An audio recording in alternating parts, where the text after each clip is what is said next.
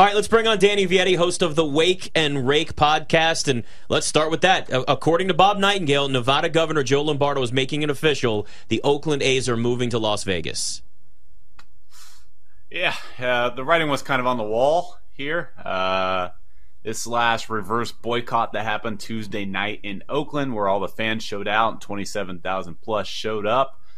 It was kind of, uh, I, think most of them even know that the, the writing was on the wall and this was bound to happen. Everybody knew that the governor of Nevada was going to pass it once it got onto his desk. It was a matter of whether it passed through the House, the state House, and, and it did that as well. So right now, it's pending approval from Major League Baseball and their 30 owners. That's basically the last box that needs to be checked. Uh, so I wanted to move over really quickly to the AL East, just a fascinating division because the Rays got off to just a ridiculous start, and now you know the Yankees are beat up.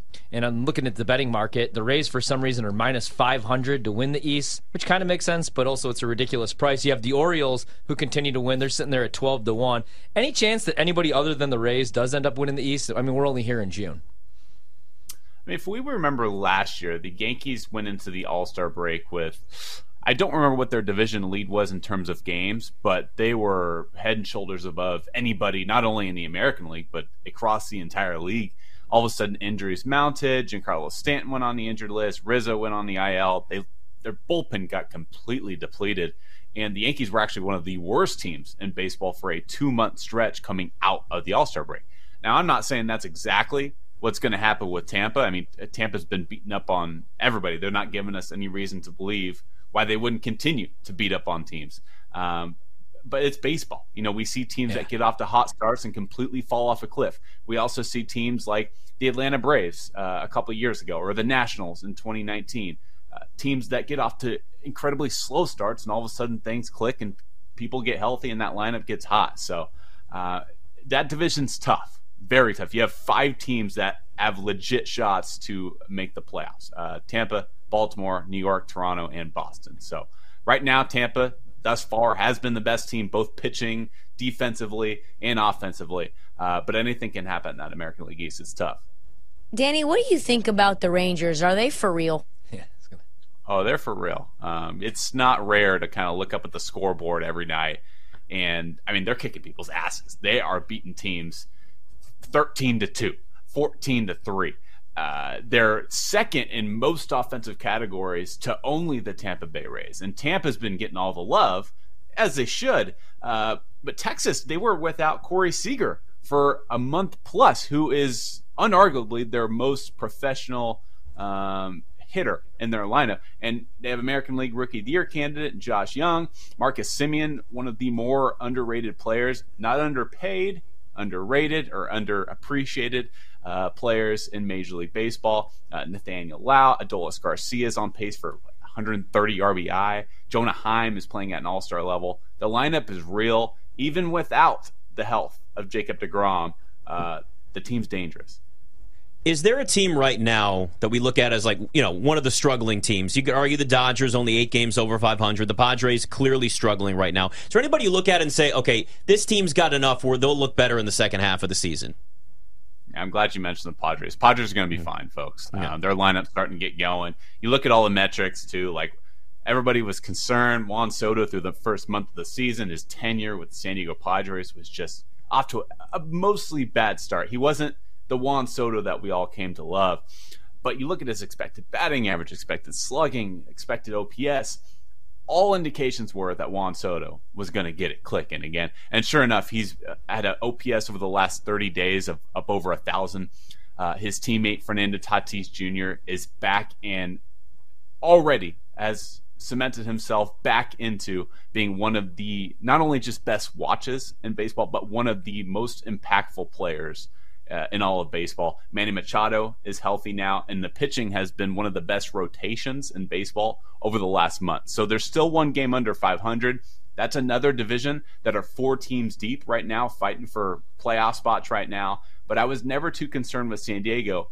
The only thing that they were messing up really is runners in scoring position. They were getting runners on, they just weren't they, they just weren't getting guys in. Now they're starting to get guys in at a bit of a higher clip and everything else is is kind of fitting itself together.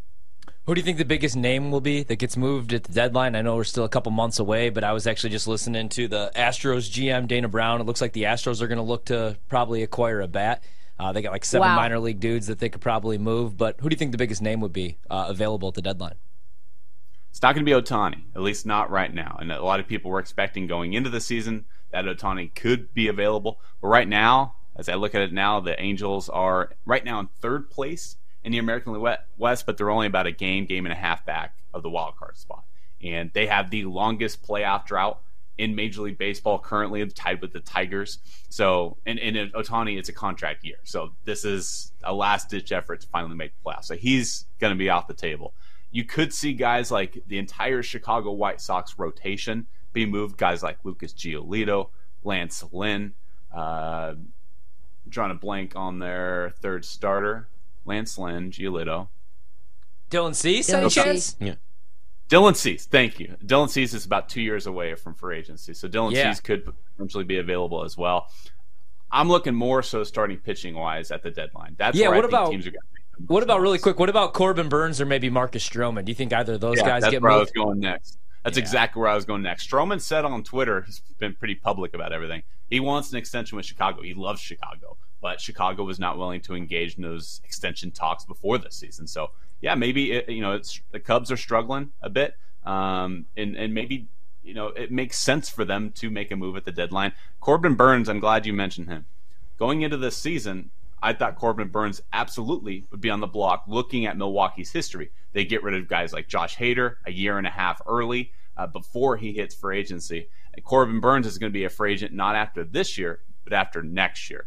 That's how Milwaukee operates. They tend to get rid of guys two years prior to free agency rather than one. Right now, they're playing terrible baseball. I wouldn't be surprised if he is absolutely on the trading block. What do you think uh, has gone so well recently for the Angels? You mentioned they're not going to move Ohtani because they're just what like a game and a half, two games back of the Astros, third in the AL West, eight and two in their last ten. Like, why are things starting to turn around for them? Do you think?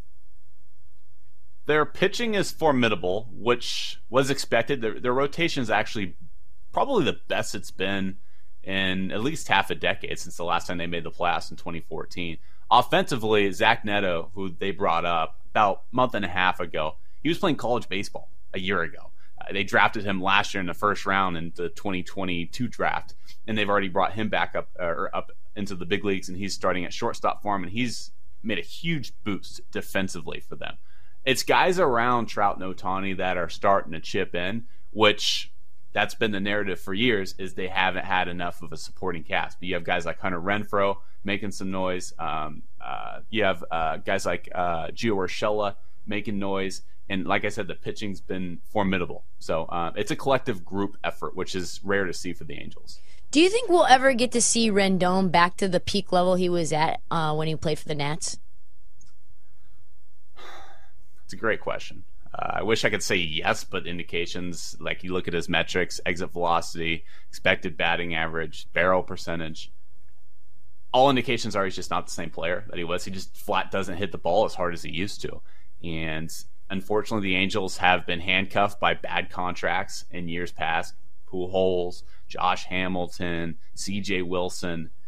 So far, Rendon has missed almost as many games as he's played because he's been injured. And those injuries start to mount. They start to take a toll on your body. So I wish I was wrong, but the numbers say otherwise. Talking to Danny Vietti, BetMGM tonight. Uh, Corbin Carroll is a heavy favorite to win NL Rookie of the Year at minus 350. Elly De La Cruz, a lot of hype, obviously, when he got called up. Great debut. He's at plus 700 right now. Can anybody catch Carroll for that NL Rookie of the Year award? I'm looking more so at Bobby Miller for the Dodgers, actually, because that dude's been lighting the, the not just the radar gun, but he's been lighting up the numbers too. And the Dodgers need a guy to accrue innings right now because their pitching staff has been pretty depleted. They already started the season without Walker Buehler. You have old man Clayton Kershaw still in there, who's probably their most consistent starter, but he leads all active players in innings pitched. He's an injury away from from you know really hurting their team starting pitching wise. They need Bobby Miller right now, and he's been pitching very very well. Elly De La Cruz is a remarkable talent. Uh, you cannot take your eyes off of him. I just wonder if it's too late for a hitter to stack up the amount of numbers that Corbin Carroll has already accrued. So Corbin Carroll right now has a massive lead in the race. I think if anybody, Bobby Miller has a shot to catch up. Uh, Danny, you look at the MVP market, and it's like heavy chalk. Ohtani's all the way at minus 250, and we're only in June, and then Acuna Jr. is at minus 135. Any reason to bet anybody in either division um, for MVP other than Ohtani and Acuna? I mentioned Tatis. That dude, what he's been doing on both sides of the ball, defensively and offensively. Look, the the media does not want Tatis to win the award. Yeah. And as we all know, the MVP, not just in Major League Baseball, but other leagues too, it's often a narrative award. But if the Padres all of a sudden come back from this slow start, and it remember it was Tatis that missed the first month of the season due to the suspension. All of a sudden, the Padres start to get things going. His wins above replacement is top looks like 13 in the league, and that's despite missing the first month of the season. The numbers you cannot ignore. So the media can do what they want, and I'm a media member. I can critique myself. The media can do what they want with the MVP award, but you cannot overlook his numbers. And if Tatis just keeps it going, um, look out for him. He's at plus 3,000 last I checked. Danny, we only have about a minute. What would you do with the Cy Young in the American League and in the National League? right now, I mean, Shane McClanahan has been fantastic in the American League. Um, I'm trying to think. I mean, Ohtani had a great start there for a while, but his command just has not been there. Still, obvious, like you said, chalk for MVP. Uh, who are the top candidates in the National League? Remind me. So we've got Zac Gallen at plus 200, Kershaw at plus 550, Spencer Strider, who I like a lot, is plus 700, Zack Wheeler plus 800, Mitch Keller plus 900. Okay. When thinking about just the odds, I mean, Strider has he struggled in his last start, but the amount of strikeouts that got that guy at Cruz is second to none in the league. Um, I, am putting my money in on Strider for the rest of the year. I had my money on him to start the season as well. So um, he's gonna. That's, that's another pitching staff that needs innings too. They've been depleted by injuries. They need every inning and every out from Spencer Strider.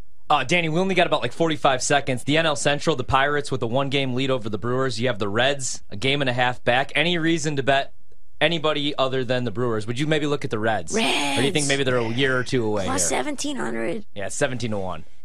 America's team, baby. Uh, I mean, they're fun, right? Um, they don't pitch well, but their lineup's good with India and Steer and De La Cruz, and they're actually going to get Votto back. Um, think next week, which is another boost for that lineup. The Brewers just got done getting swept by Oakland at home. I, if I had money, I would look elsewhere. But if I'm, you know, if I'm trying to gamble my money away, I, Pittsburgh has yeah. been playing better ball lately. I still like the Cardinals. Talent wise, I still like the Cardinals. Uh, buy low on the Cardinals, man. Why not? They have probably the most talent in that division still. Yeah. It's like nobody's like bet it all. Just bet, bet it all. all I was literally thinking 401k pen, 503c. Danny Vietti, host of the Thanks, Wake man. and Rake podcast. Thanks for coming on with us. Thanks, guys. Appreciate it.